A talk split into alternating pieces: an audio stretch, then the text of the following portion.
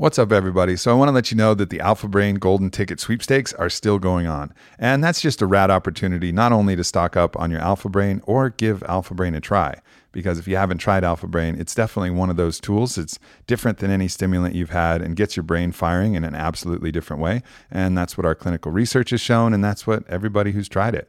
You know, we've sold over a million bottles of Alpha Brain and the results are in. It works. It's awesome. So, this is a great opportunity, though, because if you get the Golden Ticket sweepstakes, everybody is a winner and there's a bunch of cool shit that we're giving away from kettlebell sets to different other products discounts every single person is going to be a winner if you go to the golden ticket sweepstakes. So check it out on onnit.com slash golden ticket and then enter the code and fill in the entry form. There's going to be a grand prize for one of you which is going to be a trip out here to austin and Onnit hq so you'll be able to come hang at the hq and do all the awesome Onnit things. So definitely check it out. Go to onnit.com slash golden dash ticket and get your 30 count or 90 count bottle of alpha brain. Onnit's best selling hat is back. And I think one of the reasons why it's our best selling hat is it's trucker hat style, but it has what we call the optimized patch system, the OPS, which allows you to customize your hat by putting a whole bunch of rad different patches on the same hat. So instead of getting a bunch of different hats, you can just change out the patch on your hat and rock something different. So it's cool to explore, cool to check out. And of course, customizing it exactly the way you want is something that all of us like. So go to onnit.com slash Aubrey, check out our best-selling hat. And if you're into hat vibes, we got you. It's rare that I get to sit down with an entrepreneur that's founded an incredible company, let alone two incredible companies. And this podcast, for anybody interested in that path, is full of all kinds of actionable tips, ideas, strategies, and the stories and lessons that you learn along the way, and a few other things as well. So I hope you enjoy this podcast with Miki Agrawal. Miki Aubrey. how are we doing Oh my God, I'm so good. you know what's weird What? it took butt washing to bring us together when we should have been friends for so long I mean, well, first of all, we're like one degree between us and like 7,500 people. And so Right. I think it's, I've already invited you to stay at my house. You know what I mean? Like, we're already there. But it was ass washing that really made finally made the connection. Thank Usually God. with all these mutual friends, you know, someone would have been like, "Hey, Miki, Aubrey, you guys should hang out. You guys would get along great," which we do. But no, that that wasn't it. It was the clean bootay. so for for people who don't know what we're talking about, see, one of the things is I don't know, guys. Like I don't know if it's a guy thing or if it's a girl thing. It's both. But like, well, I don't know about that. We might have our first disagreement on this podcast because you know I've been with a lot of girls. You know, Whitney's right here. You know what? She goes and she takes a shit. Mm-hmm. And she just pops right out of there, maybe one wipe just to check. Just to check to see if anything anything might be there, might be hanging on to the toilet paper. Dingleberries. you know and usually it's nothing. It's just like it was just a check. It just kind of plops out and then she's out of there. Who knows who knows if she peed or if she pooed or what happened. No no no not me. It's not to check. What happened? mine is a cleaning process. Mine is a long-term commitment to, to going to, to wiping and to wiping and to wiping and then to wet wiping and then to wet wiping and then to wet Oh, wiping I have thoughts about that. I, I don't know what the deal is How many sheets of toilet paper do you think you, you use in a sitting? I, um, Whitney's piping in enough to clog a toilet. I have to I have to half flush through there. So if the average American uses 57 sheets of toilet paper per day, I'm at least 112. I'm like doubling. Wow. I'm doubling the average for sure. I mean, because there's nothing worse than not having a clean ass because then it starts to itch and then, Then you're like sitting on fecal matter all day on it. long. Yeah, and it's irritating. Nobody, nobody wants that. it's nasty. All right, so I've dedicated so much of my life before Tushy, which is a bidet toilet seat that adapts to any toilet. You know, I actually first discovered this concept when I went to this uh, the Buddha Bar Hotel in Prague, Right. and they had these like Toto toilets, and I was like, "Oh my god, this is heaven!" And it washes it for you. It's like a little sprayer that sprays it down, washes it for you, and then pretty much at that point you're just drying your butt. That's it. That's it. So how'd you hear about Tushy? Well, I first saw it at my homie's house, and I was like, wait, it's like those expensive toilets, but it adapts to any toilet seat. Yeah, it clips onto existing toilet. And then Whitney, like, immediately hooked me up and got me one. Like, out of the gate. But like I, I can't really express how much of a game changer this is. Did you install it? No, I didn't. I didn't install it. I didn't install. Extra I don't have the, it is extra. I should have Yeah. because with the amount of time it takes me to wipe my ass, I could have installed a hundred Toto right? toilet seats. It takes Tushy toilet. It takes it takes ten minutes to install it. yeah, You know, it's crazy. and it takes me five minutes to wipe my butt. You know? Yeah. Okay, so But anyway, so so that's what that's this is the thing. This is like a, this is like a very interesting thing. The thing is though, like I don't understand why Whitney can just go in and just let it go, and why it takes me so long. well, what are you eating? Oh, we're going into my diet. Mm-hmm. Mm. It may be the density of my fecal matter. This is the hypothesis that you're saying. It may be Right. something to do with that. Possibly. Right. I Possibly. mean, I mean, there's a there's a lot of. I mean, I have a heavy fat diet. uh huh. You know, that could be it. so that could be it. That could, could be a little it. slippery. You know what I think it is? You know what I think it is? And we'll talk about your whole career, and it's all amazing. No, it's no, all no, no, no, this is great. But This you is know, like. I want to, want to come No, no, out I with the real, This is my real. favorite part. I think it's because I don't shave my butthole hair. And I think my hairs gently peel off parts of my log and they peel it off. They just, there's just enough no, resistance. Dingleberries are a real thing. yeah. They are a real thing. And then when I wipe once, and then it just smears Yes. the berry. That's it. And then I have this berry it. smear. That's it. Like a bagel of shit. I- Right on my right, ass. right? It's like the way I think about the way I think about the way Americans and, and we all wipe our asses is very similar to the way I think about the craziness of if you jumped into your shower and did not turn the water on and just use dry toilet paper to like wipe your body down. Right. People will be like, "What What, what's, fuck what's are you doing? with You? know? Or if you if you were at your, at your kitchen and you at your sink and you cut up a raw chicken, you know, you cut up a raw chicken. And rather than using any water to like and soap obviously for that particular thing, but just no water, instead you just use dry toilet paper to wipe your dish down and put your dish away. People will be like there's there's E. coli, I mean there's like stuff bacteria, there. there's shit like the amount of bacteria and stuff that's in our fecal matter is out of control. And for us like to actually think about what we're actually doing which is sitting on it all day long on our computers and letting that stuff like just marinate just in marinate get sweaty. It's hot. That's why I just like it's if I don't have the toilet seat, if I don't have the tushy, I shower. I just shower. which is how many how much water is that yeah, for the and you know sometimes I'm lazy and I'll just like pull my shirt up and just let it hit the bottom half. You know, because I'm like, well, I just got to get this done one way or another. yeah yeah But this is like, this is like one of those innovations that I think like changes. It really changes the game. I mean, thank you for saying that because I agree. And, and I'm half Japanese, half Indian, Yeah. and both cultures grew up with bidets. And so, every time they come to America, my family, they're like, "What is happening?" my Indian side or my Japanese side is, "Are I don't understand. what is going on?" Softer tone in Yeah. Japanese, still Yeah. harsh in their heads. You know, Yeah, that's that's interesting because there's different customs all over the world. Some people have just like they just wipe with one hand in some water, and then they shake hands and eat with their other hand. yeah. You know, And that's it- a lot to that's a lot to keep in mind.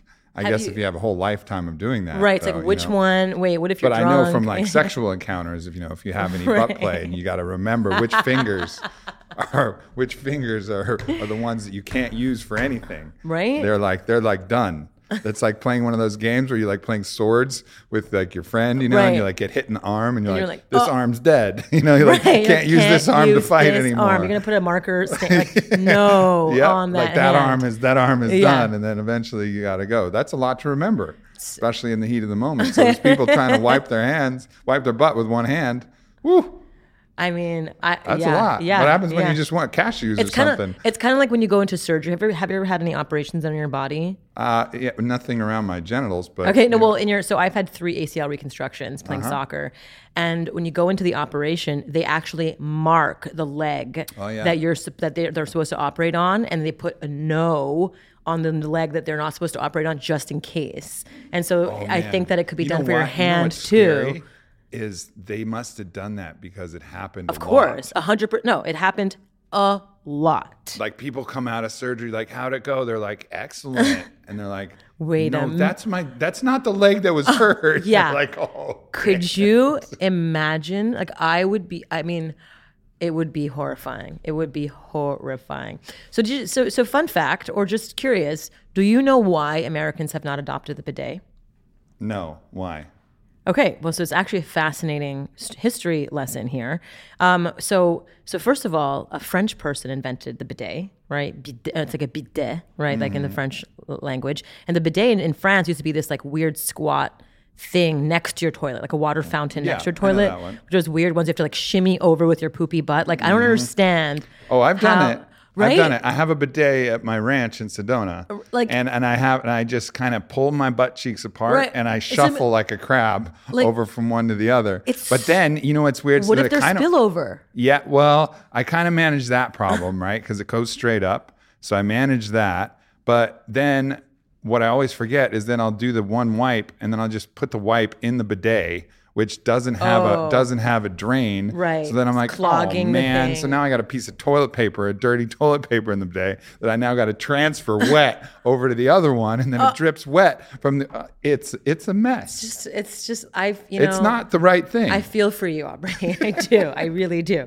Okay, so history. People are like, I used to really love the Aubrey Marcus podcast. And now, fuck the Aubrey Marcus podcast. All he wants to do is talk about shit. Well, I'm always talking about my I shit. mean- This time it's just literal, everyone. Everybody poops. Okay, let's be very clear. That's a kid's book, actually. you know, it? it is. Okay, so so so a French person invented the bidet. Yeah. Okay, and then. Um, and so the English people hate, hated the French for the longest time. It was like this rivalry, French English. So that was the first reason. The second reason is during World War II, when American soldiers went to fight in Europe, and the they would basically go to France, and in France, all the soldiers, a lot of the soldiers went to brothels. And in the French brothels, they would see bidets there. And so when they came back to puritanical America, they were like, we were never in bidets, uh, in brothels. We think bidets are disgusting. And so it was like this weird shunning of this sort of sexual thing because it was associated with a sexual thing, which is brothels. Compared to, and during World War II, American soldiers went to Italy. They basically went to southern Italy and discovered this sort of poor man's food called pizza. And in southern Italy, they would basically take this flat bread and they would flatten it out and they would use this flat bread to test the temperature of ovens. And rather than just throwing this flat bread away, the poor people who used to test the ovens, you put tomato sauce and mozzarella cheese on top and used to eat this as a sort of this poor man's food. And this delicacy became this like you know nation renowned thing and the kings and the queens of italy would c- travel to southern italy to eat this food and eventually when the american soldiers went to italy discovered pizza brought pizza back to america post world war ii domino's pizza hut all these companies grew from then so they basically imported the pizza and shunned the bidet How rude. right They could have brought both with them. i mean And maybe fast- even some brothels too. I, I mean, maybe mean- like French brothels could be interesting. It could be Could be. I'm sure it's empowering because in France are very. You know, France is one of the most empowered places for women, actually. So that might have you to know, do with it. the interesting thing is anything you make illegal, it just all of the downstream effects of that Right. just make it worse. Whether you're talking about criminalization of marijuana or Yep. whether you're talking about criminalization of sex work. Yep. Okay, what are you going to do? Well, you're just going to increase disease. You're going to increase exploitation. You're going Right. to increase Because there's know, no regulation around it. Yeah. Exactly. You know, you're going to Im- increase all of these different human trafficking, like Yep. so many downstream effects, and then the pimps, and then the Right. inability for them to report violent what happens yeah. if things are violent. Like you create all of these negative downstream effects from something that's going to be happening anyways. Guess what? People are going to smoke weed and have sex for money. it's going to happen. do you want to do it safe, or do you want to just have it be a free for all? And our government's like, nope. Let's close our eyes and just free for all. because of the puritanical old societal thinking and that's one of the reasons why i mean i i care about disruption constant disrupting the status quo in the same way i feel like Well, you wrote a You book called well. Disruptor. Yeah, yeah, Yeah. and I mean, I mean, I think that's and and I you know when you kind of think about all of the the projects that we've we've we've both worked on has something to do with really looking at a category that hasn't really been shifted in a while and really asking ourselves why haven't people adopted it? Like, what is this weird stigma around these things? Namely, you know, for me, it was named a woman's period and now poop and you know even food like those categories haven't have been really really sort of this is how you talk about it don't tell me how to eat my food Right. don't tell me how to like don't talk about periods don't talk about poop and there's been there there very little in, very little innovation happens from that place. It's just a very it's a very interesting thing that happens when you stop talking about things. Yeah. Right? So, all right. So let's talk about that. So you're one of, you know, a very interesting, successful female entrepreneur that there's not a huge list of like serial of badass serial female entrepreneurs, or at least maybe I'm ignorant to like how many there actually are. Um, because there may be there may be way more than I recognize, but you know, you you come up on the short list of like badass female serial entrepreneurs. And like you said, you just found markets that were seriously underserved. So, what was that moment for you with Thinx where you were like, huh, there's some stuff that's not quite right with periods and let's Yeah. fix it? Yeah, I mean, I mean, we'll we'll, we'll talk about periods, and and and then we can talk we can talk about Tushy as well thereafter. So with Thinx, um, you know, we we. Well, for me personally, I would run from one restaurant to another. It's my first business within restaurant business. When I was 25 years old, I opened my first gluten-free farm-to-table pizza concept called Slice, and now called Wild. We, we Mm-hmm. Did still you have a our- bidet in your pizza place just to just to make the whole thing? We did not at the time. Well, I know. part of the I know. problem. I so, well, okay, okay, fine. You know, throw rocks at the old soul puritanical soldiers, and then open a pizza joint without a bidet. Whatever. That's true. That's true. That's Whatever, true. No, that's true. It's true. Well, to be fair, I didn't have Tushy at the time, but but it's true. I could have put a bidet. It's true. You're right. You're Yeah. right. For many okay. reasons. Okay. No right. worries. Yeah, Uh, yeah. We'll move past that. You know, like we're young, we make mistakes, things happen. Yeah, and so when I opened from, I went from one restaurant to the second restaurant.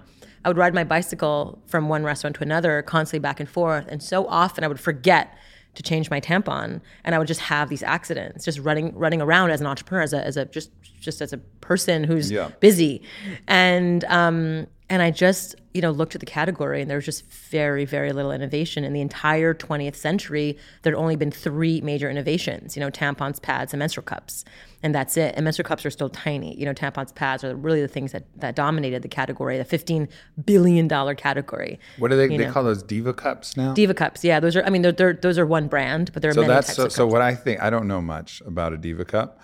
I imagine like you take one of the small little small little cups that you have by a water cooler when you don't want someone to take too much. and you just kind of just kind of have that The with like some like a little things. Yeah, cone shaped yeah, thing yeah, and you just kind of put that in there. It's basically, what that is, it's pretty friggin' insane, actually. That you just like fold this thing in, and, And then just- what do you do? You just and you just pull, it a- out and pull you like dump little- it out, and then your fingers get all You pull bloody. a little bloodshot out? Oh yeah, no, no, it's like in your nails. It's just like it gets pretty intense. Yeah, yeah, it could be. It's Is just, there like a is there like a diva cup shot taking dare or like I mean, people like- do all kinds of it's like rituals a with their oyster, it's like an oyster shooter? It is. It you is- mix it with a little vodka, a little horseradish. I mean, I know people who put it all over their face. Yeah, I've seen that. I've seen that at. Burning Man. You Yeah, know, that's that's kind of more normal. Right. But I'm talking Diva Cup oyster shooters. Whoa, that's interesting. That's Yeah. a, I mean, yeah, that's I, mean- I'll hey, if you do it, I'll do it. Yep, and there we go. Lost another you'll ten. take Whitney. Lost another ten thousand from the Andrew Marcus podcast just now.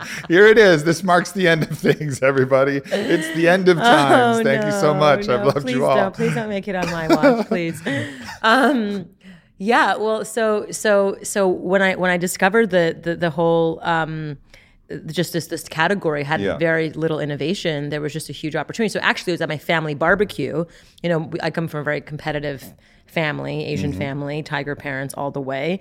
Um, I have an identical twin sister and a, and a third sister who's 11 months older than us and her irish triplets pretty crazy. You know my, my, Wow. my dad came to america with five dollars in his pocket from india. My mom came here from japan like barely speaking any english. And you know in one generation really managed to figure out how to put three kids you know through school and through all the things. And um, when we went from um, so so when so every year from, from my entire childhood we had we would have these crazy competitions. We would have like you know like we had to, every birthday we would ha- every, all of our friends would have to know their current events for the year, and so you had to come in like as a five year old knowing like who the president of China was, you know, or just Right. or is it a prime minister? I don't remember at this point. um, and uh, and so and so cut to you know in our 20s we had a big our challenge was called agrapalooza. So my last name is agrawal and we would have agrapalooza every single year. And it was like three-legged race and egg toss and it would be like volleyball championships. And we would have to everyone would have to come with um, a talent. So we had a talent show and you weren't allowed to come in if you didn't have your talent prepared. It was like a full-on military style party but everyone loved it. Yeah. Um, and you the most because you probably won Agripalooza all the time. I have a, I have a, just an instinct. I have an instinct that at home you have Agripalooza trophies, just like Agripalooza 2007, 2008, 2009, 2000, just a just a dynasty of Agripalooza well wins. Well, you know as the 10-year reigning champion of the three-legged race we my twin sister and I were actually defending our 10 our 10 year championship title for the three-legged race. We're identical twins. It's pretty much like cheating. You know, it's like Right, the same right, person right, running. But in the middle of the race, my twin sister started her period. And Oh, we had to you like can't stop. You can't stop. No, you keep So- you keep three legging it on. You gotta you gotta that win blood that goes, champ, doesn't you know. like- yeah. And so we sprinted to the finish line, obviously in first place, and then went and then had to sprint past it into the house, up the stairs, still tied to each other, so she can go to the bathroom and change out her bathing suit bottoms. And Yeah. like because it was full of blood, it was like running down my leg too, because it was we were tied together. Anyway, it was crazy Wow. and so in my sock, whatever doesn't matter. Um, and and so and so as she was washing out the blood from the bathing suit bottoms was when the idea hit. Wouldn't it be amazing to create a pair of underwear that never leaked, that never stained, that supported women every day of the month? Uh-huh. And so then we walked outside and talked to my older sister Yuri, and we were like, Yuri, you know, how come every single one of your underwear is full of period stains in them. You know, we used to like just try to borrow some from hers, but just never could find like a clean pair. And we were just like, this is so Yeah. gross. Yeah. And so, and this, I'm sorry if I'm, call, I'm calling you out, Yuri, um, but to like It's probably all of your soiled underwear. Like, yeah. It's kind of universal. You know, it is. And, and she was like, Miki, in the middle of an operation, she's a head and neck surgeon. In the middle of an operation, while she's like operating on someone's face, she can't be like, yo, face, stay open while I go change my tampon. Like, she can't do that. And so, in the middle of an operation, she just has accidents over and over and over again into her underwear. And that was just a normal freaking thing. And I thought about my time playing a soccer, playing soccer. I played Division One at Cornell, and I played for the New York Magic for two seasons. And in my you know games uh, you can't be like yo ref stop the game i'm gonna change my tampon brb like you can't Yeah. do that you know Yeah. and so um Although depending on the ref, they might be so freaked out, they might be like, uh, okay. okay, uh, timeout, I guess. but think about all of the women that Yeah, play sports at the high level. It's just like it's crazy. And so um it was just an obvious like uh, ding ding ding moment. Every situation stuck in traffic. You're sitting in a meeting of you're course. whatever. You're talking sense. right here right now. So there's an opportunity to really create this this, this product. And you know we we really we launched in 2014 and and we had crazy crazy growth since then So, for those of you who have been following my nutritional journey, I have shifted into a much more focused ketogenic lifestyle. And that means that I'm having a lot more bone broth and a lot more things that have a higher fat content, higher protein content, and fewer carbs. It really helps give me extra energy and I feel great. And if there's a single brand that has been a staple of this diet, it's absolutely Kettle and Fire. Not only do they have the best bone broths, and it's wicked hard to make bone broth, by the way. I mean, you'd have to literally boil bones for several days. And the advantage of Kettle Fire is they do that automatically. And they also source their bones from the best sources. It's going to be grass fed beef or it's going to be free range chicken. And they have amazing flavors, whether it's just the traditional bone broth that's blended with the right amount of fat, which comes naturally in the bone broth, or whether it's something like their chili, which really blew my mind. I mean, I started eating the kettle and fire chili, and then I started eating the kettle and fire chili like every day. I would be talking to my friends, like, hey, what do you guys want for dinner? How about some kettle and fire chili? And then I advanced that from like my own version of a Frito pie to my own version of a deconstructed chili dog, which I'm putting out the recipe online. So make sure you check that out. But Kettle and Fire is one of those companies that is just doing it as good as it could possibly be done. I mean, the flavors are incredible, the nutrition is incredible, the sourcing is incredible. It comes in boxes instead of cans, so you don't have to fuck around with a can opener. I mean, everything about it is something that I really appreciate and love. It's probably the reason why Chris Kresser, Mark Sisson, Robb Wolf, Dom D'Agostino, Ben Greenfield, everybody's really getting behind this Kettle and Fire brand because I think they're really standing out above the rest as really providing not only the best for you, but the best tasting bone broths and soups that are out there, period. So I really encourage you guys to check this out. I mean, it's something that I'm eating one of these flavors virtually every day, whether it's bone broth in the morning, which I talk about in my book, or whether it's chili for lunch or in the evening or whatever I'm doing. Kettle and Fire is a major staple in my diet, and it's awesome. So go to kettleandfire.com slash Aubrey and you can save 15% off your order. You'll get free shipping if you order six or more cartons. And it's also available at Whole Foods. It's available at Thrive. It's available in a bunch of different channels. But to support the podcast in the best way possible, go to kettleandfire.com slash Aubrey.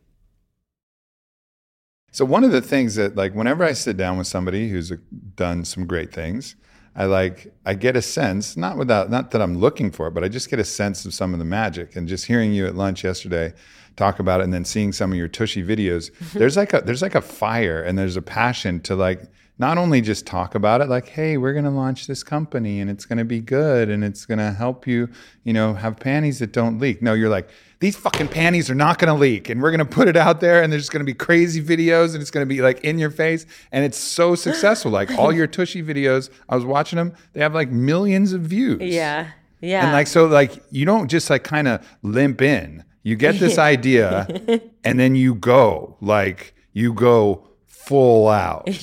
By the way, may I just say um, to, to those listening, please do not go to tushy.com. It's a very graphic porn site. It's a very graphic anal porn site. The most graphic, actually. I would go to hello.tushy.com. Thank you, please. Thank you. Hello, tushy.com. Thank you. We've had investors go to tushy.com and we'd be like, no. you're welcome yeah, i'm I know, sorry exactly, exactly, exactly. Whitney's looking it up right now. she literally is. I mean, you can show if you like. I mean, show. It's pretty. If that first image is still what it was. Oh no, it's okay. No, at first it was literally a. Yep. Whoa. Yep. There it is. There. Oh God. There it is. Oh. Wow. Oh God. I. I. can't- My eye. I will never get those Wait, eyes. what, eyes what back. are we doing? Are we podcasting? What just happened? I go, I go slightly brain dead when I see that thing happen. It's a strange thing. Okay, uh, podcasting, Miki. We're back, and we're back, everybody, from a slight hiatus. Tushy.com just got a huge spike. Yeah, yeah, yeah. Hello, hello, Tushy.com is where we're what we're talking about. Thank you. Your videos are not as graphic, but they're Yeah. all, but they're way funnier. Yeah. Well, one of our, I mean, yes, our, our asshole video, the one with the asshole character Yep. video. I mean, that one, that one, we have literally a person in a butt costume. Um, that that video cost us like thirteen thousand dollars. We shot it in Canada, and it's ha- it has like you know 50, 20, I don't know, t- between twenty five and fifty million views at this point. Yeah, that one's know. hilarious. My favorite Yeah. part of that video is the assholes just kind of hanging out, and then somebody has a drink and it just knocks the drink out of Like, that person's I'm an asshole. Yeah. She like knocks it out of the hand. Like, you are an asshole. That's rude. yeah, the Yeah. character's an asshole when you're when she's not clean. I didn't look at the Thinx. I didn't look at any of the Thinx kind of marketing materials and video materials. Was it the same kind of strategy? Just kind of aggressive, Yeah. Straight at saying you. what it is. Like, Say what it is. Because people, you know, at Procter and Gamble's of the world, and they would say like time of the month, and they would use like the blue liquid, yeah. and they'd be like women dancing in the fields, and you're just like. That's not how it is on your period. You're keeled over, you're feeling like shit, and you're like angry. You know what I mean? Right. And we're gonna show pictures like that, and it's just funny. And we're gonna say period, and it's okay. And we're gonna say poop, and we're gonna say shit, and we're gonna say asshole, and we're gonna say, and it's okay. We're gonna say butthole, and we're gonna say, you know, we're just gonna say things that are what everyone says. actually says and not sugarcoat it. Because like at the end of the day you mean like why people like you? Because you're fucking authentic you know? And it's like why people like appreciate the work that we do is because it's authentic. And it's not just trying to be like what do they want me to say? How do they want me to say it? I'm going to say what i want to feel. I, I want to say what i feel. I want to say what i think. I'm going to say like what i really feel deep in my lower chakra. Like i'm just going to mm. share that. And that's it. And i think that people are craving for that people just want real No doubt. You know? No doubt. And I think that's one of the things that makes it hard about going to certain movies that have like a lower rating. You know, Right. because like some horrible thing will happen in a PG 13 movie and people will be like, dang, like, darn it. Like, no, said no one ever. People are like, fuck, fuck. You know, that's like what everybody says in real life. Right. Right. But in the movie, you're like, oh, now I don't trust this whole movie anymore. You know, and I think it's the same with marketing and advertising and podcasts. It's like when you're not being who you normally would be, like people can sense it. Yeah. They can Yeah. they can like feel it. Yeah. It feels like feels like an Awkward. instrument that's out of tune. You're like, Right. wow, we're listening to violin, but someone's got to tune this back to truth. Because Right. this isn't isn't how anybody talks or how anybody does. A hundred percent. I just when you said horror movie, I just it just what the image that got into my head was the last horror movie I saw in I saw in theater was I Know What You Did Last Summer. Oh, Have you hooks. seen that? And I, I thought it was a summer movie about like summer love. And I went with my twin Was. sister and my older sister, and the three of us went. and the entire time we were clutching, like, like it was like the loud, like it was. I'm such a like scaredy cat when it comes to. I mean, do you like horror movies? No i don't. I can't. I get nightmare. I have nightmares for probably months after that. I have such a sensitive, you know, like being. I think because like that shit is so terrible. Like why did why are horror movies so huge? I don't understand. Well, I think it's tapping into some like there's an endogenous chemical release. You're basically taking drugs when you go to a horror movie. And those drugs are some drugs that people like. Like some people like crack. People like speed. People like these drugs. People like horror movie drugs. And that's like some combination of adrenaline, Right. norepinephrine, and I don't know what drugs get released endogenously when you go to a horror movie, but they're not drugs that I particularly like, nor is it a way that I like to spend my time either. You I know, I'd much rather have the tushy.com drugs. Those drugs those drugs feel better. They come in warm, you know, like I get a little disoriented. You know, And like I'll, tired. Yeah, yeah. I'll choose my highs. You know, like it's not right. a I'm not bashing drugs. If you like the horror movie drugs, and if you want to just it's like when you go to one of those like raves or even Burning Man, right? Yeah. Like there's like the really good music where everybody's there's, vibing. like- and then there's those some places where you go in this tent, it's like and people are just, like, tweaking banging out. Yeah. I'm like, what are you doing? Why would you want to do that? But sometimes that's some people's bag. I guess. That's some people's thing. Yeah. That's how they just want to want to release the fury. I mean, I get it though. I've had different moments. Like when I was, when I've told this story before, but when I was in college and uh, I had a girlfriend who would cheat on me, and then we'd break up, and blah blah blah, and then A killer. Where's she? en- Just kidding. and then she ended up she ended up going and started dating this Pittsburgh Steeler, and so I like had to watch him on TV, and I could like look No, up his sta- I could look up his stats, and I was like looking up his combine stats, and I was like so angry and like so like I had to beat him. I was so competitive I would just listen iron. to Pantera on my Discman. I think I had a Discman. like I don't even think I had an iPad at the pot or whatever the hell that was. It was 2004, and it was just listening to Pantera on repeat, just bench pressing with the University of Queensland rugby team in there, just just like giving me nods, like yeah, you've got good hate, you got good hate, mate, you got good hate, mate. Keep that hate alive, That's mate. so good. You know, and like that was my thing for a little while, and I guess that worked for me. Didn't really. I was miserable, but nonetheless, I got a sick bench press from it. What do you put up these days? Uh, you know, you know, it's not my best, but you know, I can put three wheels on each side and, and get it up a couple times. You know, That's good. yeah, it is pretty good. I got short arms though. That's- I'm like that's- built for bench pressing. That's you know, like. I'm tall, but my arms are Tyrannosaurus short. Right. Well, that's probably you know, good. so it's like You a little like, bit, a lot so, more. yeah, arch back a little bit and get it in there. I'm only, I'm only pushing like one foot of length. Stop it. yeah, to clear my chest. That's all. I, that's all I really need. That's crazy. That's a lot. That's a lot of weight. It is a lot of weight. That's, that's kind of my special. So when people come in, like for example, like when Whitney's boyfriend came in to work out with oh, me, Oh, yeah. you best believe I'm that putting three you plates best on either believe side. that bench press was one of the exercises that we were gonna do, and pull ups too. I could do a lot of those. You know, so there's a couple things like, hey, you want to hit the bench? Maybe. Yeah. It's like, How about we oh, compete? yeah. How many did you do? Okay. Yeah. Just wanted to make sure. Oh, okay, cool. Okay, you good with that? Is that your max set? All right, all right. I'll just warm up with Yeah, that, yeah. Don't- and then we'll go. Oh, I then love we'll it. go. I love it. And then we'll I go love it. forward I there. love it. I love the. I can't. I still can't help it. Even as much as I try to like elevate to that kind of conscious place, and I can get there a lot. But in right? sports, it's just different. Just Oh, like you this, this, this other thing, just the switch. You know. I love it though. I love this. I love this shit. Yeah. talk. We had we had uh, this weekend. I was at this like entrepreneurship conference, like camp, summer camp thing, and um, we were we were we were like the the green team, and we are going up like against the white team and the blue team. And like the It's like medieval times. Oh yeah, no, whatever. Yeah, and the and the and the white team, like this one guy from the white team, he was like, "Good luck, gangrene," and I was like, and I was like, oh, I don't know what came over me, but immediately I was like, I'm gonna pop you like a whitehead, white, whitey, like, and I was like, oh, I'm I'm sorry, sir, I uh, don't know where that came from. My bad. I mean, you guys are going deep into biological issues. It's like, uh, okay, sorry, sorry, sir. Um, Because that's slightly preferable to okay, you bag of cum. Like, like, let's go. Let's see what happens here. right. Yeah. Uh, Yeah, it's it's that that competitive thing is I think part of what fuels probably a lot of entrepreneurs. You Yeah. know, like you look at you look at if I look at a lot of the successful entrepreneurs that I see, like there's a competitive fire in there. Yeah. Like and I think that's that's definitely part of the fuel that we use. Now it's not the cleanest fuel. I think the cleanest fuel is doing what we're here to do, doing Yeah. what we love, being of service to our customer. For sure. But every once in a while, there's that little bit of competitive fuel, like, oh, those motherfuckers over there said I couldn't, or that person said, okay, okay, you, oh, you don't think I can? All right, well, here we go.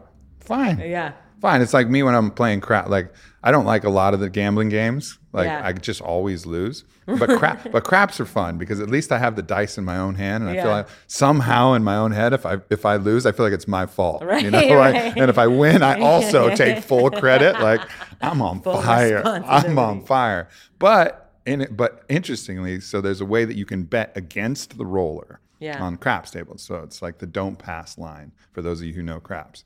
And when someone bets it, usually you bet with the roller. Most of the table bets with the roller. That's Uh-huh. why in craps Interesting. everybody's celebrating at the Why? same Because the roller's usually hot, or Well, no. Well, you bet with them, so you're all in the, on the same team. Uh-huh. You're betting slightly different numbers, but if you're betting the pass line, then you know if the roller rolls the same number, you roll that first number, and it selects the number, and then you roll the second number, and then if you win, then you win on the pass line. Wow. Right, but you can bet the don't pass line, which is betting that the basically the roller and the whole rest of the table is going to lose. Right, so they're kind of like the they're like the antagonists of the whole group. But I love it when Yeah. that dude comes up and bets the don't pass. I'm like, oh, Okay. Oh, okay. Okay. Why don't you put more on that don't pass line? Why don't you bet more against me? and like I fucking love it. And then and then like I'll always start a dialogue. I can't help it. Right? I can't help but be like, oh, so you're on the don't pass line. Is that all you're gonna put on there? You- You're not you're not more confident Right. that I'm gonna fail? Okay, put more down there then.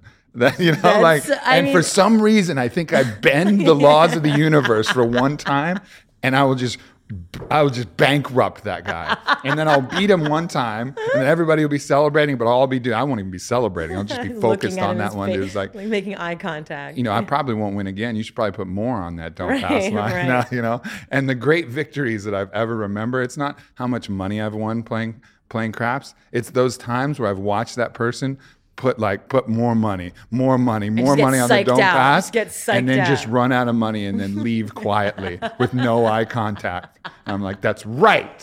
Don't ever bet against me, ever. I mean, competition is really important business. I actually love competition. I actually love it when people, you know, try and create competitive products because it only makes me Yeah. want to be better. It actually like raises my bar, and I'm like, this is so much more fun. I actually just posted on Instagram a couple days ago about um, about like forget participation trophies.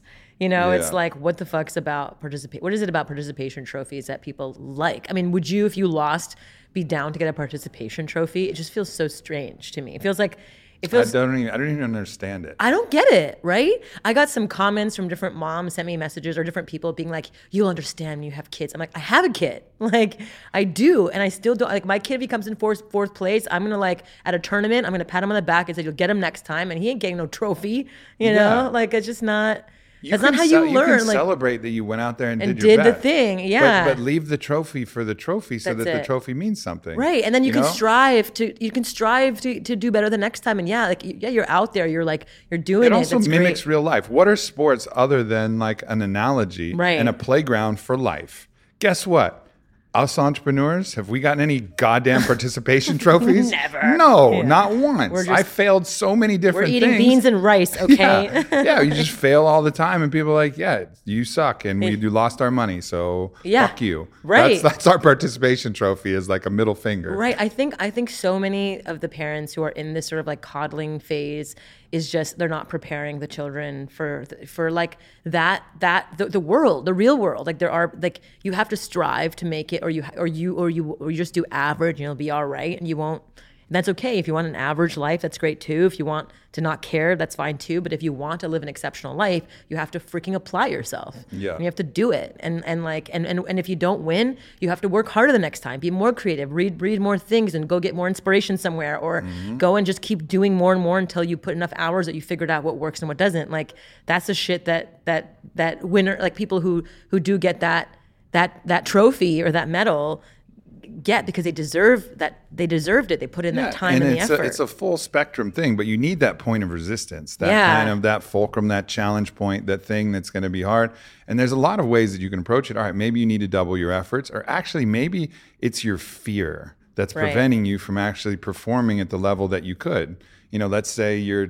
I don't know, doing something that's not as physical. Let's say it's like musical or something like that. And when you get up on stage, you lock up. Maybe you're so focused on winning, and that's the only thing that matters, that you can't actually perform your best. That can happen in sports. That can happen even in fighting. Yeah. You know, where people will go up and they'll not be themselves because they're so scared of what it would be like if they don't win and all that. So, Right. so there's psychological issues, there's emotional issues, but nonetheless, these are all opportunities and invitations to work on ourselves based on the actual resistance that exists. And look, we have easy, cushy lives, Yeah. most of us. If we're listening Yeah. to this podcast right now, pretty good. That means we got a smart device in our pocket. We got some way to listen. Yeah. You know, like we're probably we've probably made it. And I know when I say that, they're like, oh well, what about the people who are so poor in in Africa? Like, yeah, I know. I've been to the slums. They're not listening to the podcast. They can't. They don't have the money for it. Like, I get it. So, but if you're listening, yep. You're doing all right. Yeah. And you're going to need to actually seek out these points of resistance, like seek out the compression that's going to create the adaptation, seek mm. out the things that are going to be like a workout that are going to put stress on your body so that you have to make the correct adapt adaptations to it. And then and then you you like you you, you build muscle that way. You Build, muscle. Yeah. All of the different types of muscle, you know, from from the mental muscle, the emotional muscle, the spiritual muscle, the physical muscle, like and that's what it takes because shit this journey is hard. You know, I, yes, we talked a little about that yesterday, and I feel like, you know, when when you're, I mean, I feel like at, when you're competing, and you know, when I'm competing, and if I lose, or if I'm competing, or if I'm in business, I mean, I'm talking competition in, in, in the world, both mm-hmm. in sports, but then also in the world when you're building businesses and you and you go through really tough tough stuff. Like those tough experiences are actually the greatest teachers. It's it's like the moments where your muscle builds more, right? It's just like I feel like a much stronger person having gone through the the points where you fall on your face or where someone jukes you out on a game and you have to pick yourself back up and like you know read the game better or read that person's body better or read the situation you know it's just like you're just better every time thereafter and it's it's like I That's think the, why we can be grateful for everything that's happened in the past. Right. If we're grateful for everything, listen, if you're grateful for everything that's happened in the past, why are you so scared of the future? Right Right? right Really, though. Like, Right. I'm grateful for everything that's happened in my whole past. How about the future? Terrified. How the fuck does that make any sense? But I'm there too. Like, I'm not preaching Yeah. to you from Well, someone who's we- like solved it. It's because we we also live in this crazy world where you see people get taken down like publicly. You see these stories, you see inflamed headlines about all these people who are going through horrifying shit that you're like, I don't want to be that person. Right. And there's this like peer pressure that if I fail, what if I'm going to be like a laughing stock like those people? I don't want to do that. And there's this like perceived fear like because of all of the inputs that we're getting in the world. And I think that this is why you know, I I've stopped kind of reading the news to be honest, because it's all just a bunch of like amygdala firing bullshit. You know, Yeah. it's like our amygdala is the part of our brain that's the fight or flight part of our brain, mm-hmm. and it, it fires off, and you see like a bear about to attack you, and you all of a sudden you have your afterburners on, you can run super fast, and that's like why you have your amygdala. But in this world where you don't have that kind of like you know that kind of like bears running after you what we get are crazy inflamed headlines that make you click on them because you're it's sort of like to make you feel safe it's like oh my god some crazy like shooting or there's this like crazy ass shit that went down let me click on it to see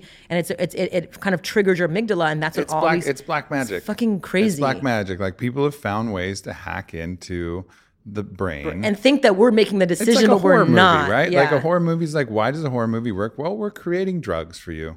And here are the drugs that we're going to create. You're going to watch this, you're going to be scared, and you're going to get drugs. You're going to get drugs just from viewing these, and these drugs are going to be produced by your own body. Right. And or or you can watch the news, and guess what? It's going to manipulate your brain some, by some combination of drugs, of fear, Right. of desire for safety, of disgust, perhaps. Yep. You know, like disgust is an emotion that's actually has some evolutionary biology behind it and is actually linked to certain elements of racism. Yep. It's like tapping into these certain like old elements and they're just like, oh yeah, we'll use all this stuff just to get ratings. Yeah. It's yeah, like, exactly. that's black So magic. Fucked up, and and it's like, and it's like, what what's the most fucked up is that, like, we feel like we have agency over our our thoughts and our ideas and all of our stuff, but it's literally mostly coming from yellow journalism, coming from these crazy inputs, from these inflamed headlines, and so because of that, we're like we think we're deciding but we're not Yeah. that's the part that's the craziest thing is that we think we have agency of our own thoughts and ideas and we, we oftentimes don't because of what we're what the world is serving us Yeah. so that's the part that's where i'm just like that's why i've stopped i, I really don't often read the news I, I read this this really sweet newsletter called the optimist daily and it's basically just it's not like only looking at the good and, and forgetting the bad. It's like it's all the innovations and inventions, all the human achievements that are happening around the world, like things that are doing really people are doing really cool shit, you know. And it's not like just like this shooting and that shooting because guess what? Like the world actually is safer today than it ever was. And because we're we're seeing all this crazy shit because it's now glo- we live in a global world and everyone wants to put these crazy global like these crazy headlines from around the world.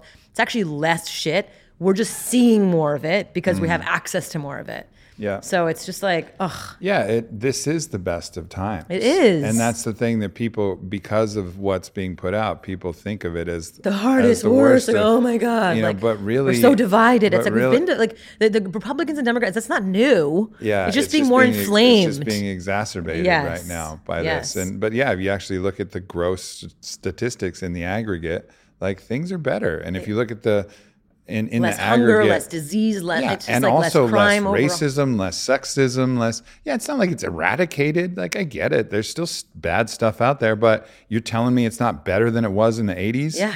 or better than it was in the 60s. You know, like Martin mean- Luther King was still fucking out there in the 60s talking Yeah. about stuff. You know, like Yeah. things were way worse then. You know, things have been way worse all along. Yeah. And it's like we live in this crazy world of outrage too, where it's just like outrage, outrage, outrage, outrage. And it's just like, it's like, I- it, it's, it's, it's like, the outrage only feeds this yellow journalism, only feeds these clickbait headlines, only feeds. It's just like, it- it- and and and and the people are now part of the outrage, and that, that's the part that really makes me sad because I'm just like we. Well, the problem is, is there's not enough actual challenge in the world, Right, right? You know, and I think Mark right. Manson, Mark Manson makes this point amazingly in his book "Everything Is Fucked," and it's like, and also Sebastian Junger makes this point in his book "Tribe." Like, when all of the external challenge goes away, we have to pipe up these internal issues and make them really fucking important because we're built for challenge. Yeah. we're an animal that's built for struggle. Yeah. So you better go out and find your own struggle Right. or you're going to create some bullshit struggle and your your life's going to be a goddamn Kardashian show. Right. You know, but worse. and it's You know, but worse. because you have you know because you don't have the Kardashian money. yeah, because you don't have the money and the cameras don't stop rolling and it's not of whatever. I mean, I don't know what, what the Yeah. hell goes on there, but it's going to be worse because you're Yeah. going to it's going to be this reality show of drama and outrage that Yeah. you're going to create and manifest Yeah. because you need the struggle. But you're not going out there and actually doing something, fighting for a cause, or like putting yourself in challenging, difficult situations like a sweat lodge or a cold plunge Right, or right. ayahuasca journey or something that's going to actually be hard so that you don't have to trump up some bullshit that you're worried about.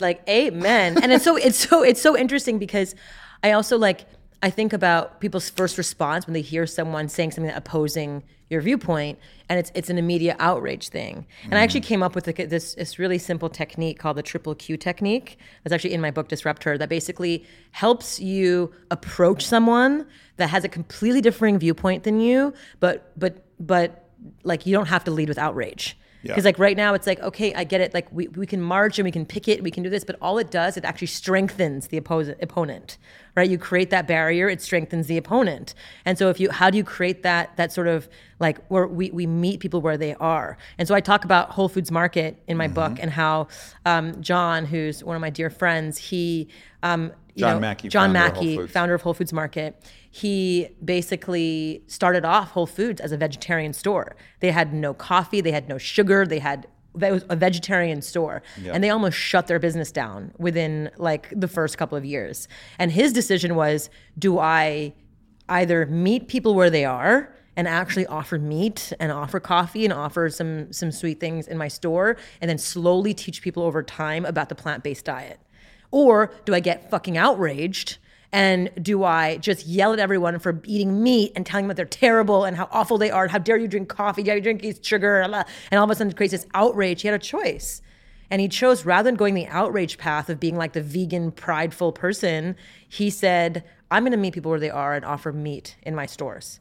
And guess guess what? 35 years later, millions of more people have, have converted to a plant based diet than than ha- you know than than had it been otherwise, or it had been a create create a more divisive, you know, divisive experience where his store would have shut down and he never would have been able to teach Mm. He's millions of providing people. healthy options for anybody who wants a plant-based diet or not Exactly. diet. But you have to meet people I where they- either yeah. shop at Whole Foods or Erewhon pretty much Exact- exclusively. exactly. Right? Because it's just those are where I'm going to be able to get the grass-fed beef and I'm going to Yeah. get the wild-caught salmon and, and I'm going to get all the good organic veggies and I'm going to get all of the, you know, primal kitchen mayo and all of the Right. stuff that I like really really Right. like. You know? Exactly. So he's a bit by that inclusive ideology rather than this inclusive radical like this is what it is and everybody needs to be like me you know like he's created one of the most disruptive forces in the health Right. food world eighteen billion dollar business. I mean, it's just like, and it's it's doing so much good in the world. Yeah. And um and and so and so what in, in my in my book I talk about the technique, the triple Q techniques. The first one is quip back. Quip back, question, quit. And so quip back just means like meet people where they are. Quip back. If someone says like, say some like dude from like, you know, Brooklyn says some like sexist joke, you know, whatever, instead of being like, hey, fuck you, you know, it's like that's just how they're brought up. Like you just you can't like meet them with like like asshole response. Like Mm-hmm. you meet them where they are, you know, just like thanks, I we're working on my ass. Whatever. It's like you Yeah. you you know, it's just like you, say something, you quip back, and then they're like, okay, this girl can hang, this girl can hang, she's cool, Yeah. she's cool. Yeah. You know, and then you like if you quip back and you get in that way, like one of the stories I, I, I talk about as well in the book is, you know, women this, this woman fighter pilot used to basically fly planes and she used to get so freaking nervous because if she didn't land the plane absolutely perfectly, all the other fighter pilots would be like, girls can't drive, see? We knew girls can't drive. Yeah, what the yeah, fuck? yeah. And instead of her being like really upset about it, she would quip back and say, it wasn't my fault, it was the ass fault. You know what I mean? It was just like some stupid, whatever. And it was just like some corny ass joke. But then the guys were like, oh, this girl's cool. You know? And so they stopped freaking harassing her, you know, kind of thing. And so it's like you meet people where they are, you quip back first. You kind of get, because it's like, it's not like they're trying to be at, they're just, how, this is how they people grew up. We live in a Right. society where this is how, this is how it's been. It's like, you know, and so you quip back. And if that doesn't work, if you're quipping back and you're still, they're still being met with kind of like, not a cool response. which usually doesn't happen because if you if you coolly and calmly say something back They'll you know, be- like, most people are like cool. if like someone you know it doesn't happen as much anymore but like when someone would you know this was in like bro culture a la 2008 or 9 or whatever or 6 what I don't know where but like calling someone gay would would have been like something that you'd be like hey man you're That's good. gay Yeah, yeah. and you'd be like yeah, man, I've been sucking dick all day. I'm, I'm exhausted from it. And at that point, like, you've completely diffused the thing. Right, You know, and right. like, you're not stressed about it. They're Right, not stressed about right, it. And right. like, like, so if you're wearing the fanny pack and someone's like, it's it's getting, then again, this 2008 language, this is gay. And you're like, yeah, you know, it's great for having my anal plugs in it. You know, like the moment you say that, Yes. you quip back, Yes. they laugh. Exactly. And then it's like, the, th- the game is over. Oh, exactly. The game's over. That's it. And then you're all of a sudden you're like in good graces. You can talk about the next. It's, it's just it's, you're absolutely right. So, but sometimes when you quip back, it, does, it might not work. And you question them. You're like, yo, dude, like. That was funny, but like, you know, just when you said that, kind of like, whatever, rub me the wrong ways. I just want to like talk about it. Mm-hmm. And you can just say it like in a casual, not like, yo, fuck you, man. Why'd you say that? You don't Yeah. question like in a mean way. You kind of just like in a casual, kind of fun loving way. It's like, hey, man, like, I don't know. That, that's kind of Yeah. whatever. You know, you say it that way. And if they're still at, if they're still not getting it, then you quit the conversation, not quit like, fuck you, I'm out of here. You quit the conversation, you're just like, you know what? This, this, I, I'm feeling a little like we're both a little heated right now. I'm to go take a walk. BRB. Like Yeah. I'll be right back. Like Yeah. all all in good love, all in good fun, but not like ever getting outraged. And any one of those three techniques, if you start if you start by quipping back first, then questioning, then quitting the conversation, just in that moment, that shit diffuses really fast. And then you mm-hmm. can get into you can really shift people's consciousness really, really fast, I found. As I mentioned earlier, I'm deep into the ketogenic lifestyle, and another staple of that is ghee. G H E E, which is clarified butter. It's just taking the fat, which is the best part of the dairy, and then offering that standalone. So it doesn't have the lactose, it doesn't have the whey, it doesn't have everything else that you even find in small amounts in butter and obviously high amounts in regular dairy. So people who are dairy sensitive, ghee is a great option. And Vital Farms does it as conveniently as anyone I know. They have pasture raised cows, so the cows are happier than normal cows, which makes a difference. And the ghee is in a squeeze bottle, which means that you don't have to scoop it out. You don't have to waste an extra spoon, and you can just squeeze it in whatever you're looking for. I actually brought this in my satchel to bring whenever I'm going to have coffee or go into a restaurant because they always have some half and half or some bullshit. Sometimes they'll have heavy cream if you're lucky, but I just squeeze the ghee in the coffee and stir it around. And they look at me like, hey, man, what are you doing? You bringing your own condiments to this game? And I'm like, yeah, I'm bringing my own condiments to this game. What do you think? And that's the advantage of having ghee in a squeeze bottle. Ghee has a nice mild flavor, it has great nutrition, and it's just one of those things that should be in every pantry, or if you're like me, you put it in your bag. So if you're interested, go to vitalfarms.com slash ghee, G-H-E-E, and you'll get a chance to win some Onnit products and potentially even a year's supply of Vital Farms ghee. And also you can find it at Whole Foods Market if that's where you shop. But either way, the best place to get it, vitalfarms.com slash ghee. and then you know take the time take the time to like see beyond why they're saying that mm-hmm. Right? Like like where where is this where is this coming from? Right. and like what insecurities what fears what other things are like causing this you know there's something we were watching last night and it, it came on it was something um, it was old and it was you know sacha baron cohen played that character bruno Oh my god, I love him so much. and the character Bruno was always like he was like basically like goading people into these situations where like he, they didn't know he was gay right. and then he would like show up gay. He created like this this whole like heterosexual convention. It was like HeteroCon or something like that, right?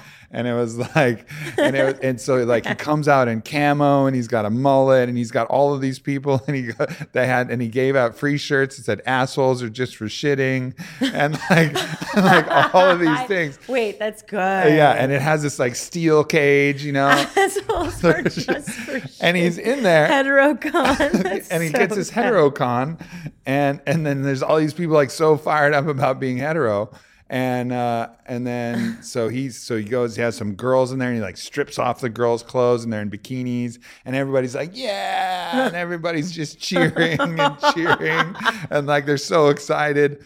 And then this one guy has this planted guy who comes in and he starts calling him a fag. And he calls Sacha Baron Cohen a fag or, or Bruno, you know, his character a fag, and he's like, "Oh yeah, get in here, fag! You're gonna get a beating," you know, and everybody's like, "Yeah, beat him, beat him, beat him," you know, like. and then he gets in, they get in the cage, and they start like wrestling around, and then there's a moment where they're by the And by the cage, they look and they start making out. And then just the horror as it spreads through HeteroCon, and people start throwing drinks and like chairs into the thing, and like men and women's oh. faces are like, "Oh my god, oh. HeteroCon is ruined!" Like he's shouting slurs and throwing everything. It's, it was, and then they start like getting more and more aggressive and like laying oh down and making out under the shower of soda and popcorn. And, and it was it was like a hilarious thing, and that's what Sacha I Baron Cohen does, him. right? He like he puts people in situations to expose some of this, but the point of all this is you could look at all that and you can be like, man, look at these people. They're so ignorant. Yeah. And it's so, and it is funny to laugh at that. But then, all right, you can also have the awareness to look, all right, like where, what's the conditioning that Yeah, went deeper? that's what I'm saying. Well, their parents were like that probably. That's it. They also, the ones who showed up at HeteroCon, might be a little scared of their own, Own- bisexuality. exactly. And so they're fighting against themselves and their own shame that they have against that. And so the most passionate ones are Uh-huh. probably fighting a little bit of, you know, like I think Joe Rogan had that joke, like the people who are most against gay marriage are afraid that secretly dicks are delicious. Right. you know, like like they're you're fighting against yourself in that way. And then it's just all of these cultural things. And you can see that. And it may not be you may not want to spend a day with the the hetero con attendee, but you can like look at that and be like, all right, well, like over time, like I really hope that shifts. Yeah. But you you cannot hate that person. Yeah, yeah. You know, because you just know that this is a series of conditionings that, that again, like the it forgive them for they know not what they do. Like Yeah, they didn't really yeah. know what forces were acting upon them Yeah. and why they hated it so much. It was just like the way it was, the way it yeah, the way they learned, the way they grew up, the way they Mm-hmm. what, what they were taught. Like, oh, if I did that, then I'll get rejected. Or if I did that, Right. then I, they won't love me, and therefore I'm going to act this way. Oh, when I act this way, they do love me. Okay, I'm going to do more of that. Okay, okay, you know, and you just keep going in that way, and it just really comes down to just love. it really yeah, does. right? Yeah. And that would be that would be so much better than all of the hate and yeah, all of the like outrage right off the bat. and Like, that's and that's you know that's something when you were talking getting really passionate you're talking about like sisters like really coming together Yeah. to lift each other up yes. and to like help each other Yeah. you know and and it's that's it's all people really Yeah. you know it could be sisters could be brothers but it could be all people Yeah. to just be like hey let's we're, we're all team people here we're all team earth yeah. like let's come on right. like let's let's like let's do this let's do together together. Yeah. Let's stop fucking with each uh, other. God, Like there's an asteroid that's gonna come and it's huge. It's like a world destroyer. They call it the god of chaos. when. It's in 10 years. And it's coming so close that it's gonna be coming in between the, the communication satellites and the Earth. And if God of Chaos diverts and hits the Earth, bye-bye. Everything's dead it's the world ender. But most likely, it's just going to pass the, the way they've tracked the trajectory. It's going to pass in between our satellites and the Earth. What do they do if But it's coming really to the close. Earth? Can you? Can well, you? you call Bruce Willis and he gets a drill and he drills the asteroid and then he splits it into. I don't know. That's the what plot do of you Armageddon. do? I don't know. You what send do like do? a bunch of rockets towards it. I don't know. You got all kinds of strat. It's it is literally the plot of Armageddon. So I don't know. That's that's the only thing I have to go by. But you know, it's pro- it's probably not going to hit us. There's a very low chance that this is going to divert. Isn't it crazy? Like, how have we not been hit by now? Well, we- do, and we get hit every once. I know, people just forget, and so in the meanwhile, we're so worried No, but about. not by a big one. yeah, no, I know, but we do get hit by big ones. We they do? killed the dinosaur. Well, Oh, twelve well, I thousand know, years but ago. 12,000 years ago. I guess Twelve it's not thousand that years long ago, there's a big flood because an asteroid probably hit the Greenland ice cap, and then that's what destroyed all of these mega civilizations like Göbekli Tepe and all these things that Graham Hancock has discovered. Was this giant flood caused by the melting of the ice caps, which is caused by an asteroid impact only twelve thousand years ago, and like barely anybody fucking survived. So, and that happens all the time. And meanwhile, we're like all focused on all of this like, I know, bullshit, bullshit. like left and right and this like and none that. of it fucking Like, matters. Listen, we're all gonna die. there's there's asteroids coming. And ten. By the way, ten years after we're dead, no one's gonna remember shit about what we did. Okay, maybe not one year. yeah, let's fucking love each other a little know. more. Have a little more fun. Thank you. I feel that. I feel that so hard. Right. Have you done holotropic breath work? I have. It's like, does your love like my? It's like the capacity. I feel like it's like a mushroom experience, but like without any, any drug, and, and like in the love and like sort of like the we're all one. Like we're Yeah. all in this together. Like all the conflicts that I have in my life, I want to resolve them all in those moments. Like it's pretty powerful. It's really cathartic for me, actually, really the breath work. is. I mean, I've seldom done holotropic or shamanic breath work without a lot of tears coming out. You know, like a lot of Right, release yeah, of like same. all of this stuff that I've been holding on and all of this rigidity and all of these feelings just Yeah. like going like, oh, really like, I feel like I just get it all out. Yeah. You know, I get it. Like I'm getting wrung out. You know, like Right. a, like a sponge Like that had we- a bunch of everybody dirty in the water in world did that, if all the world leaders did it, we would just it would be a different world. Everyone did Would some be. breath work. Just There's so many tools that are available. But the thing is, the ego, the ego I likes know. to stay in control, likes to stay in the driver's seat. And all of these things are threatening to the ego because it threatens the identity that we're attached to. Yeah. And anything that threatens the identity we're attached to, psychedelics or or holotropic breath work or even sweat lodge or all of these Yeah. things that it just threatens it. And so people are like, nah, not gonna do it. You know, and that's one of the challenges that we're facing is is all of these identity you know politics all these identity identifications of like this is who i am and this is what i stand Yeah. for. And without that you know people even people who say we when they're talking about a sports team. Right. like we won the stanley cup. No you didn't. You can't even skate. Like you didn't win shit. What are you talking about? We won the stanley cup. What the fuck man like we, we won fifa. No you didn't.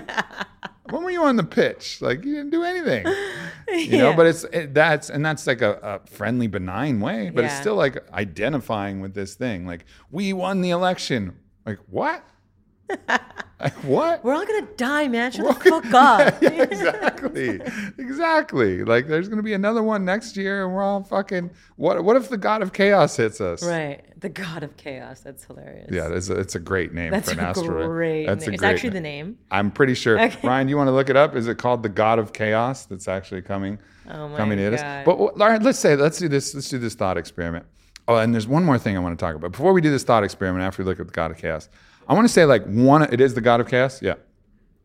One of the things that we talked about yesterday that I thought was fucking cool and good advice for any entrepreneur.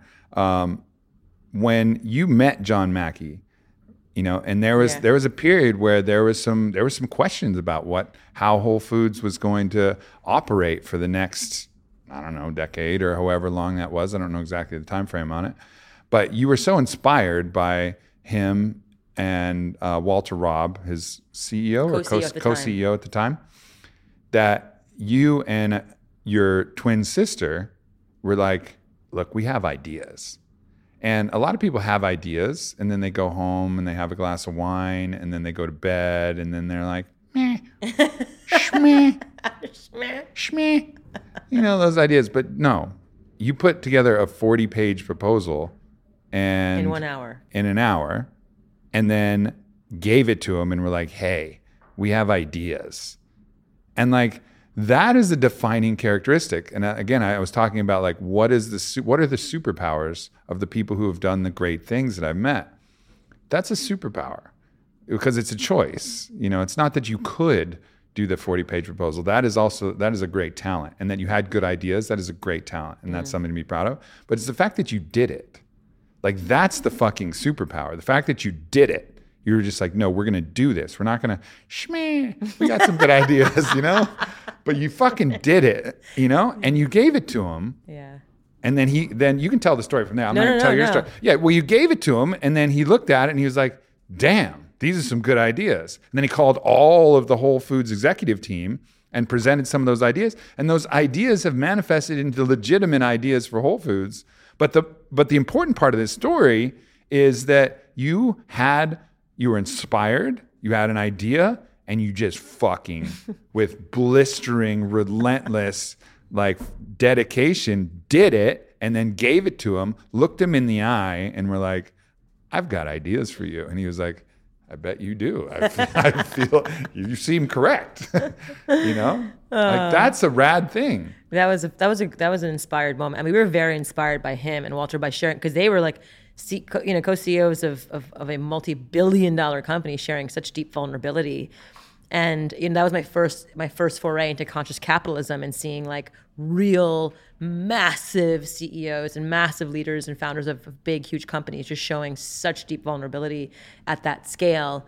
And I was just so we were so moved by it that Yeah. we that and I think that it just goes it's like it becomes a it's a co-inspiration thing, right? It's like we're inspired by them who inspire us, who inspire them, who inspire us, and it's like this amazing flow of energy. And I think that that happens when when you when it's like you're like, oh, that this is a good this is we're on the right track here, like Yeah. energetically. And I think that when it comes to inspirational hits, right? It's like when you created Onnit, or you know, when I created all of my companies, it was sort of like an inspirational hit. And you just went out and fucking did it, you know, because That's the difference, though, because I think a lot of us get inspirational hits. yeah, Very few of us go out and do it right, and go out and really, really do it.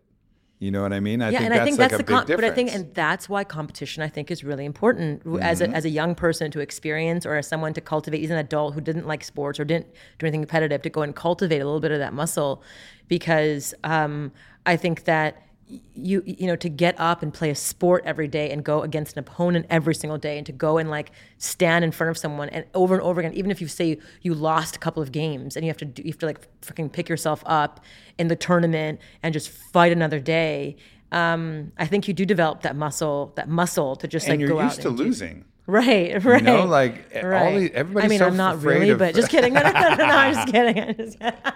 I do say that losing is such an unusual taste Yeah, I don't- it I feels don't, good on uh, the palate these days because it's been this steady diet of winning, winning, winning, winning, winning, winning, and a nice keeps me- loss me has that humble, you umami know? flavor, you know, that I've been that I've been craving after a while. so I know what you mean, but no, but like, but we've lost, we lost, we lose all the time if we're in Yes, sports. Yes. like all the time we lose. Yeah, and per play, per game. It's per like, game you all know, the time all we miss the long. shot Yeah, you know like- game winning shot ball swings over to left side aubrey for the three to win the game. Brick. Damn sorry everybody. School cheerleaders fucking everybody. We're out of the playoffs. See you later. Okay goodbye. Nice season.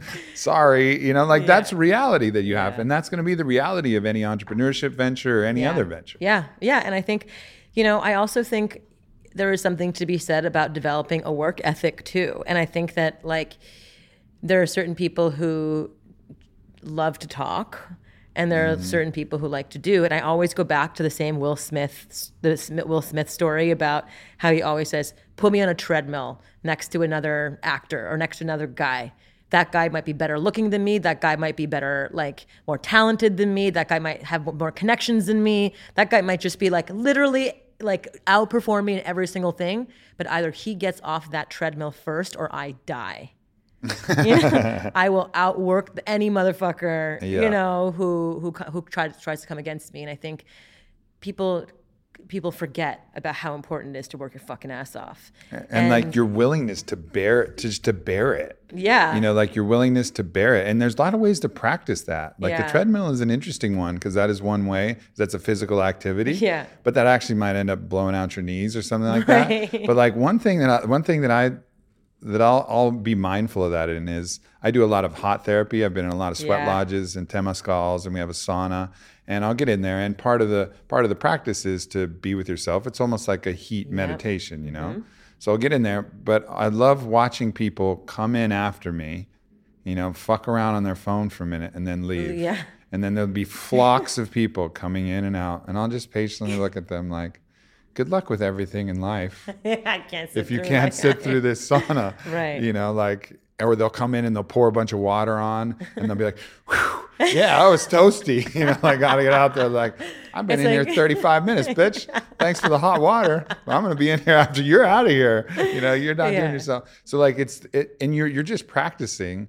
Yeah. You know, you're practicing the ability to withstand that level of heat. You're Yeah. practicing because we're gonna have to Yeah. in entrepreneurship. Sometimes it's going to be a lightning bolt out of left field. Sometimes I it's just going to yeah. be a grind. I think also, I mean, genuinely, I think, I mean, being also being from gen- first, uh, being a first generation immigrant, you know, Yeah. like, I, you know, my father, like I said, came to this country with, with, with no money. My mom, you know, they, they both like, you know, really built an incredible life for us at the same time.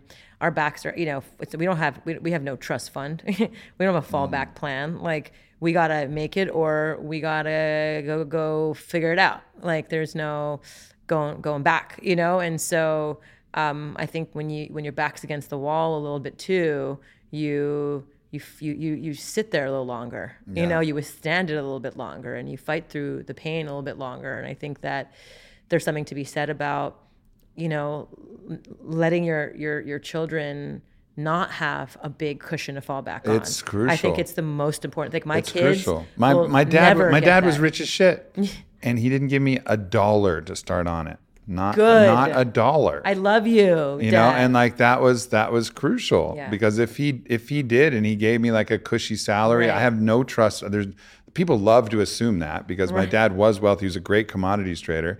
You know, not wealthy anymore, and also never set up a trust fund and never set up never set up any way to give me money. And thanks, dad. Yeah. Like, fucking thanks, Yeah. dad. Because if you did, maybe that would have taken a little of the edge off. Yeah. Maybe I, wouldn't have been so fired. I think I would have been pretty fired up because I had a bunch of other things that I wanted to do. But Yeah. nonetheless, maybe it would have taken the edge off. Maybe Yeah. I'd just been like, yeah, I'm all right. You know, I, I got mean, this trust fund anyways. Most people I know who are from trust funds, who come, who have, tr- who are trust fund babies, have this deep guilt, deep guilt ridden. Like they feel so like, why, why do I deserve? Like, who am I to have? And they, and then they just kind of, they float around and don't have the, the purpose. Feels very like, Or they pretend they have a bunch of businesses. right? You know, they're like, "Oh, I Exactly. got this thing going on and like this Trump. thing. you just know? kidding. No, no, I'm not kidding. Yeah. Um, not kidding. But anyway. um, yeah, it just like you know, it's it's true. It's Yeah. it's people who who just come with big fat spoons in their mouth and don't fucking know the the. the because they again it goes back to struggle Yes. they haven't had to actually taste what it's like Yeah. to struggle and that's the compression that builds the adaptation which is the only love way that. that. we're gonna we're gonna actually be who we're capable of being. That's why i'm always finding the things. What's the scary thing that i Yeah. can do? What's the the, thing that i can tilt my lance towards? Ooh open relationship. Yeah. okay well let's try that. Wow i got fucking smashed. I just got crushed. Excellent. I'm much stronger now. Right? you know like great.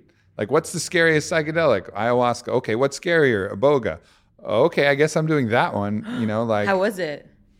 it's 24 hours in the, of the most uncomfortable thing you could possibly What, ever what, imagine what did you experience? In Iboga? Oh, it's 24 hours on a psychedelic where you're interacting with, you know, like your highest consciousness and and the abilities that you never thought were possible. But it feels like you're in a high voltage shed. You're impossibly nauseous.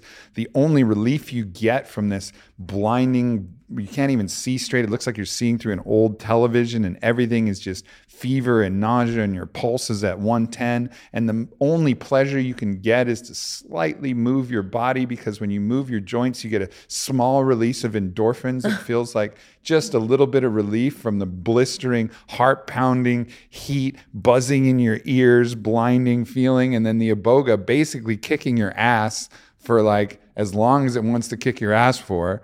And then it eventually transitions typically into some release of that and being like, nah, just kidding. You're pretty awesome, actually. You're like, fuck, why did I do that? Yeah, Wait, it's gnarly. It's gnarly. And I think it's, would you do it again?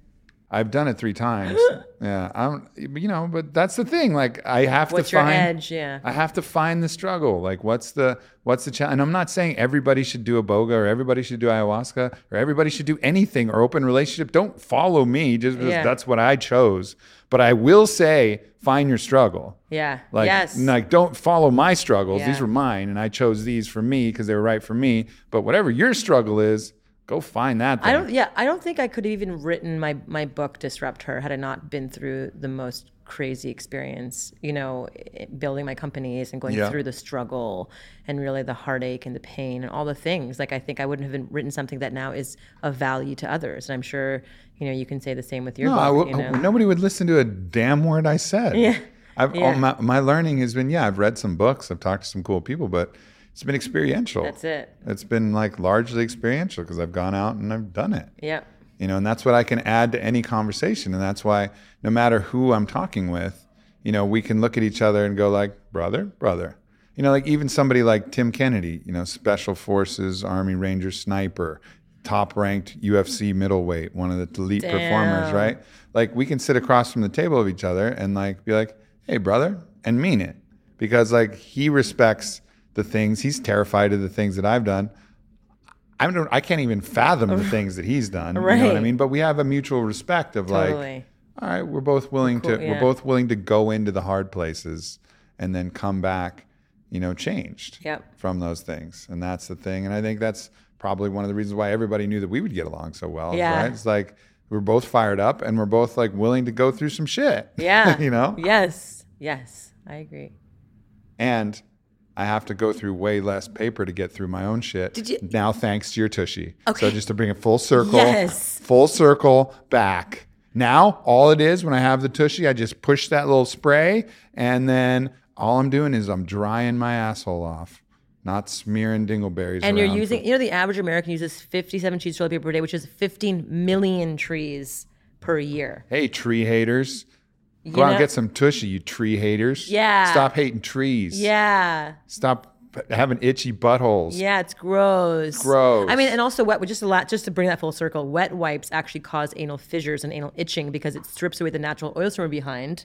Because those wet wipes have those chemicals that actually strip the oils over and over. So in time, you'll start getting micro lacerations on your butthole. You'll start having to get anal fissure operation. The number of anal fissures operations have skyrocketed since the since uh, wet wipes took off. And so those who have anal itching or any, anything that has to do thinking it's such a counterintuitive thing 'cause you're like oh i'm extra clean because i'm using wipes Yeah, it's actually alcohol. worse because you're stripping away all the oils from back there and, and not causing lacerations it's fucking awful and so um, and of course If you're gonna have lacerations on your butthole, you better be having a lot of fun. you know what i'm saying Yeah, don't do it You know from wet saying? wipes. Yeah, yeah, yeah. It's just fresh water. I mean, like water is a universal solvent. It's just like a duh thing. So I'm glad you finally are on the train. It's just, it's like, Yeah. and the amount of money one. you save. I mean, not that you know whatever, but it's like the amount. It's like over the over the course of like within three months you're paid back, and then like you're saving thousands of. do- I mean, it just Well, Across yeah. Well, the there's board, the it's money a of the toilet thing. paper, which probably is inconsequential, but my time is money. Yeah, yeah, yeah. And I'm saving Yeah. like 15 minutes a Yeah, day, adds wiping my yeah. ass, and then sh- taking like shirt cocking showers because I'm just trying to wash my lower body and I'm too lazy to take off my shirt. Yeah. You know, like, Yeah. so I'm saving a lot of time. And if my time is money, then I'm definitely saving a lot of money yeah. from doing that. So if you're not onto that innovation, uh, definitely get on board. And I'm excited to see all the other cool things that you do because I know that you're going to continue to do cool things. It's just the way that you're built, and you're an unstoppable force, and uh, the world's going to be better because of it, and already has been. Ditto. Yeah. Uh, so everybody, um, disrupt her book. Follow you. Oh, Yes, you yes, know, yes. Uh, do well, yeah. things. Instagram at Miki Instagram. Agrawal. Check out my book Disrupt Her or Do Cool Shit, my first book. Cool. Um, and uh, and check out Tushy, tushyhellotushy.com. And and that's that's about it. That's about it. Yeah. That's a wrap. That's a wrap. We love you so much, everybody. Thanks for tuning in. Thank you, Miki. Oh my gosh. Thank you. I hope you guys enjoyed the podcast and aren't too stressed out about the God of chaos, which is coming so close to the earth. And you enjoyed listening to this entrepreneurial journey unfold and continue to unfold because everything is in that constant process of learning, growth, and understanding. So I look forward to chatting with Miki again. And as always, leave a review if you can and go to aubreymarcus.com, check out the newsletter and all the things we have going on there. See you next week.